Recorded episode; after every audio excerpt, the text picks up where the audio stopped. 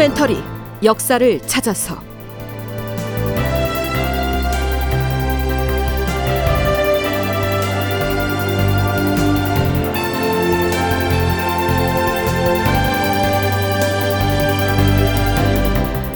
제 1182편 친명배금의 노선을 강화하다. 극본 이상락 연출 황영선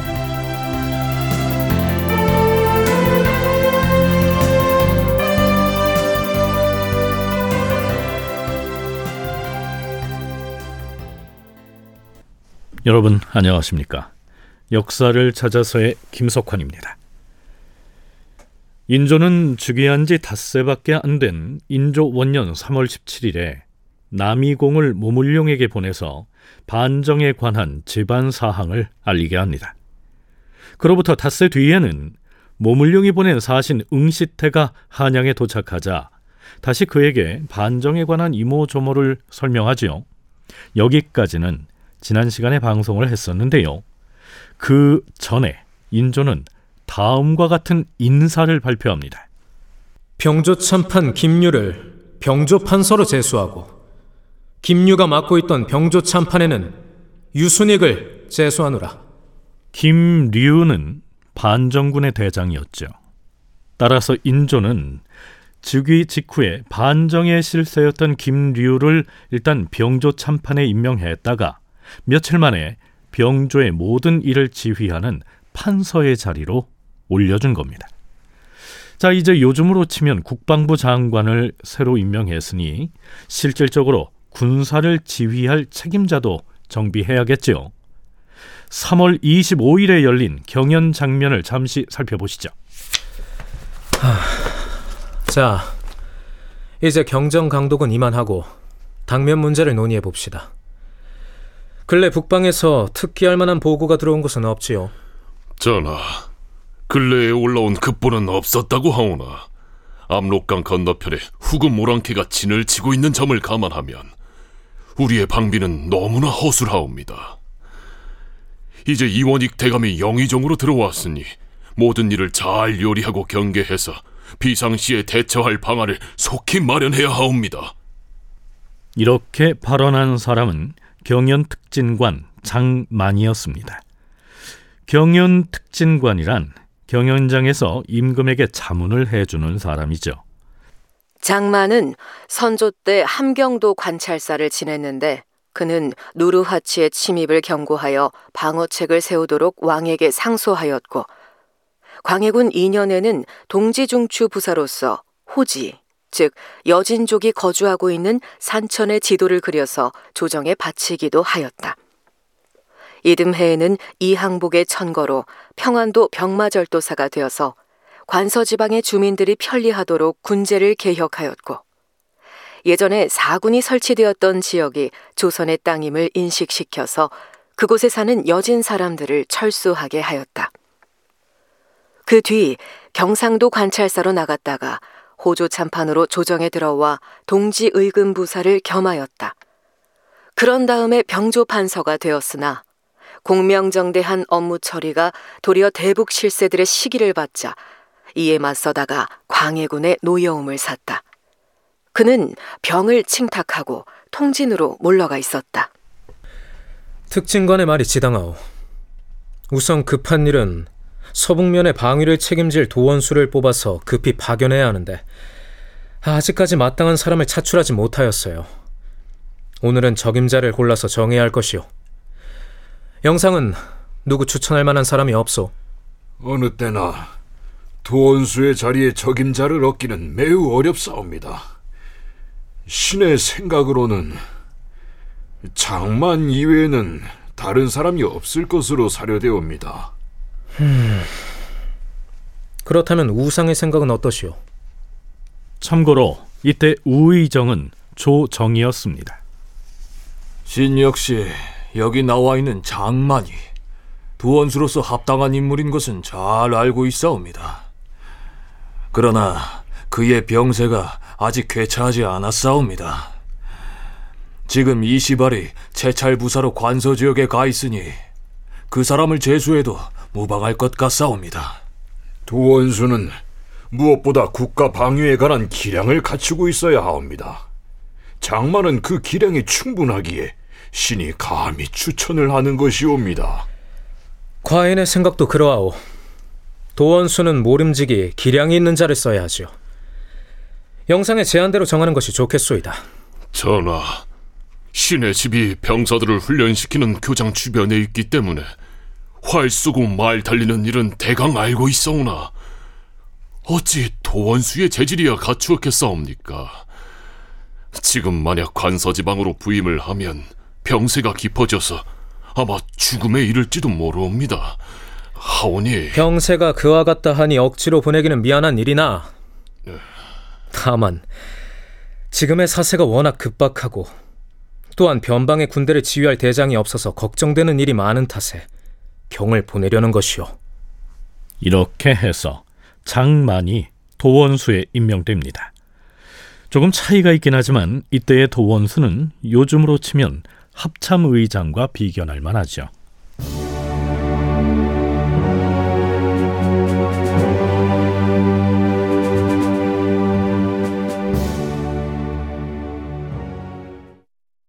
같은 날 인조는 북방 문제를 논의하기 위해서 이조 참판 이귀와 병조판서 김류를 따로 부릅니다.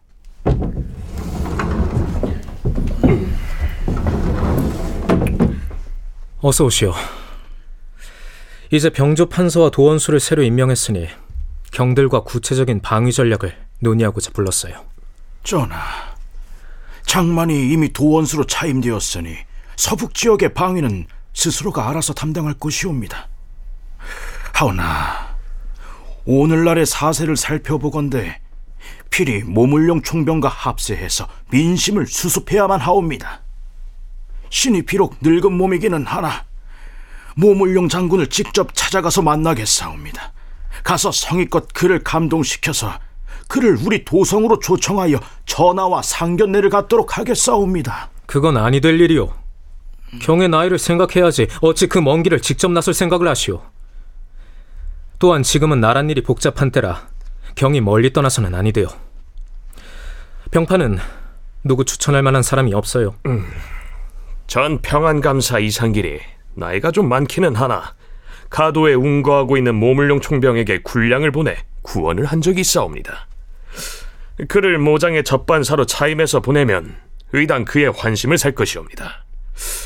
에, 다만 지위가 좀 낮은 것이 흠인데 이상길이 접반사에 적합하다면 품계를 올려서 보내는 것이 무엇이 어렵겠소. 그럼 이상길을 보내도록 하시오. 이때 이 귀는 66세였는데요. 인조는 그가 연로하다면서 보내지 않겠다고 했지요. 그런데 직급을 올려주면서까지 모물령의 접반사로 가도록 한 이상길은 오히려 이 귀보다 한 살 더 많았습니다. 반정을 이끌었던 이 귀를 원로로서 곁에 둬야 안심이 돼서 그런 것 아니었을까요?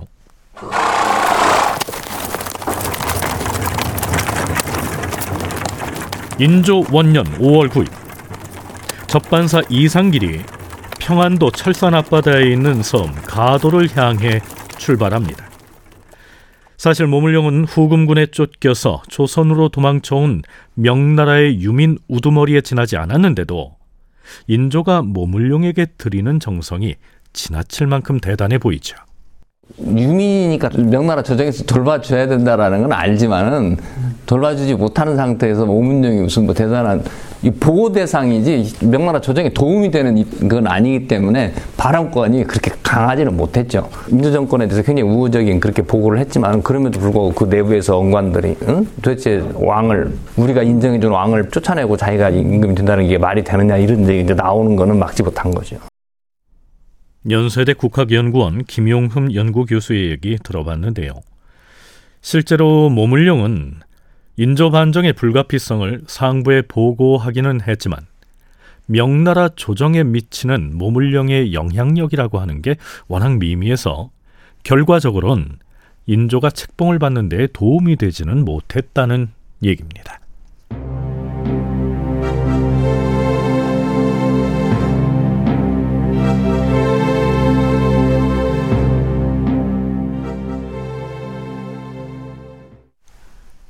자, 그런데요. 만일 후금의 누르하치가 사람을 보내오거나 혹은 누르하치 명의의 서찰을 보내오면 인조 정권에서는 그들을 어떻게 대할까요? 명나라에 대한 사대 의리를 내세우면서 후금과의 모든 소통을 단절해 버릴까요? 3월 17일 비변사 대신이 이런 주청을 올립니다. 주상전하, 장차 후금 오랑캐가 사람을 보내오면 그들을 접대하는 일들은 우선 한결같이 전례에 따르게 하시옵소서.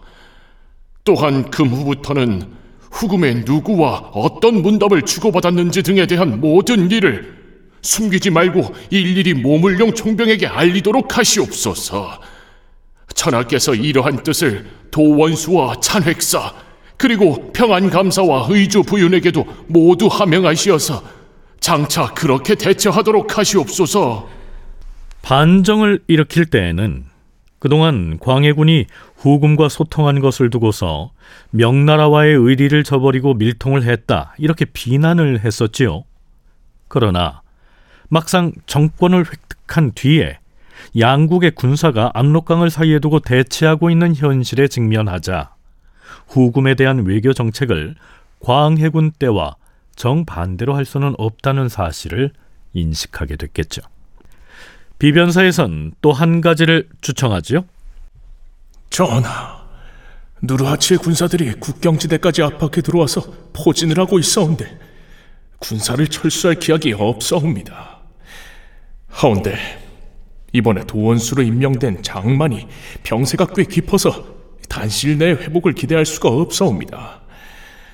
장만으로 하여금 황해도 병마 절도사를 겸직하게 해서 일단 황해도 안에 머무르게 하시옵소서. 그러면서 평안도 각 지역이나 국경 지역을 가끔 순행하게 하는 것이 좋을 것이옵니다.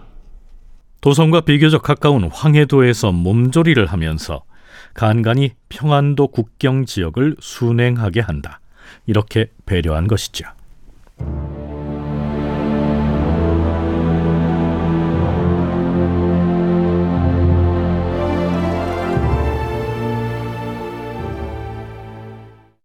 자, 그러면 이 시기 조선군의 실상은 어떠했는지 그리고 인조 정권에선 명나라와 후금의 군사력을 어떻게 보고 있었는지를 알아볼까요? 4월 12일 인조가 도원수 겸 황해도 병마절도사로 임명된 장만을 불러서 북방의 형세를 터놓고 얘기합니다. 들어보시죠.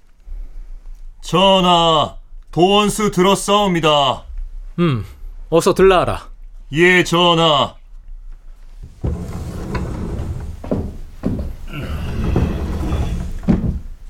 인조는 도원수 장만과 마주 앉자마자 군사에 관한 제반 궁금한 사항들을 질문합니다.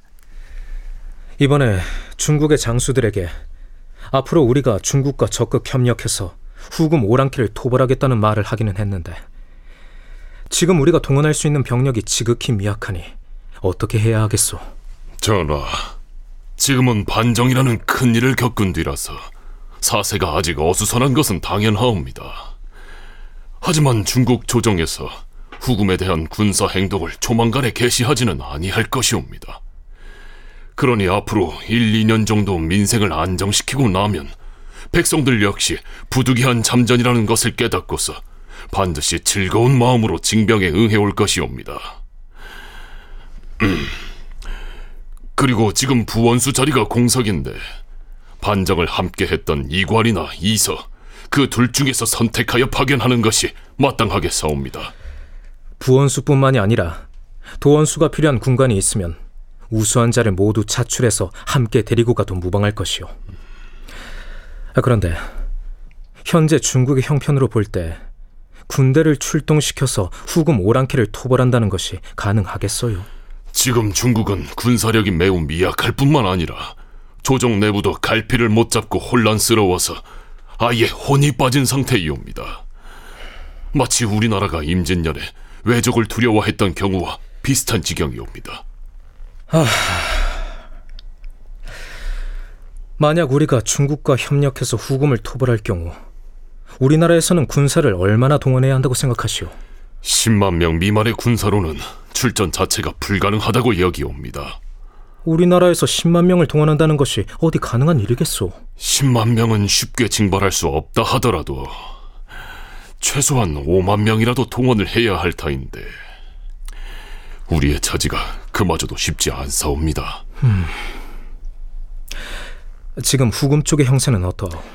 마치 사나운 새가 잠시 날개를 접고 있는 형세라 할 것이옵니다. 그들이 조만간 우리나라를 침범할 계획을 갖고 있다고 보시오. 지금 누르하치의 군단은 중국의 산회관을 침범하여 돌파하려고 신경을 곤두세우고 있는데 어느 겨를의 방향을 동쪽으로 돌려서 우리를 침입하겠사옵니까? 당분간은 그런 일은 없을 듯하옵니다. 그렇다고 방심할 수는 없는 일이오. 물론이옵니다, 전하. 그런데 병가에서는 간첩 활동을 매우 중요하게 여기옵니다. 신은 영리한 간첩을 후금 오랑캐의 내부에 파견해서 정탐을 시키고 싶은데 불갑을 사전에 모물용 총병에게 알려야 하지 않겠사옵니까? 경의 말이 옳소. 모 총병에게 미리 알리고 머리 깎은 한족 사람들을 구한 다음에 대우를 후하게 해주면서 간첩으로 활용해야 할 것이오. 한족뿐만 아니라 중국말을 잘하는 우리나라 사람도 머리를 깎은 다음에 삭발한 한족과 함께 보내서 정탐을 해야겠는데 하, 현상금을 걸고 모집을 하면 기꺼이 가려는 사람이 있을 것이옵니다. 어떻습니까? 비록 인조 정권의 대명 혹은 대후금 정책의 기조가 광해군 때와는 달라졌다고 해도 북방에 대한 정세 판단과 현실 인식은 광해군의 그것과 다를 바가 없는 것처럼 느껴지지요. 동북아 역사재단 장정수 연구위원의 얘기 들어보시죠. 광해군하고 인조대에 당연히 뚜렷한 정책 차이가 있지만 현실이 지금 그렇게 다르지가 않아요. 그러니까 예를 들어서 명나라랑 연합해봤자 거의 뭐 승산 없다 이런 거 이런 거는 다 비슷해요. 그리고 이제 몸용이 있기 때문에 우리는 침공받을 위협이 높아진다. 뭐 이런 건 다 똑같습니다. 간첩을 보내자는 얘기가 꽤 자주 나오는데 이제는 보낼 때는 보내더라도 말은 하고 보내겠다 이 정도 차이예요. 인조반정 직후에는 굉장히 독특할 정도로 좀 딱 도드라질 정도로 친명 배금이라는 기치를 아주 확실하게 하죠. 명과 친화하고 후금을 배척한다는 친명 배금을 보다 확실히 표방하고 나섰다는 점이 광해군 때와는 다른 점이란 얘기입니다. 연세대 국학연구원 김용흠 연구교수의 얘기 이어집니다. 기본 입장에 광해군은 우리가 적극적으로 후금하고 이렇게 해가지고 명나라 후금 사이에서 등거리 외교를 하자라고 생각하는 정책 기조하고 인조대에는 우리가 명나라 편에 서야 되지만 현실적으로 우리가 영향이 안 되니까 아, 어쩔 수 없이 후금을 자극하지 말아야 된다라고 생각하는 거하고는 이게 기조가 다른 거죠. 그러니까 정묘라는 필연적으로 일어나게 돼 있는 거죠. 자, 이 김용흠 교수의 말을 뒤집어 생각하면 광해군 때처럼 명나라와의 화친 관계는 그대로 유지하면서 후금에게도 유화적인 외교 관계를 이어갔더라면 4년 뒤인 1627년에 후금군 3만여 명이 압록강을 건너 쳐들어왔던 정묘호라는 피할 수도 있었을 것이다. 이런 얘기가 됩니다. 다큐멘터리 역사를 찾아서 다음 시간에 계속하겠습니다.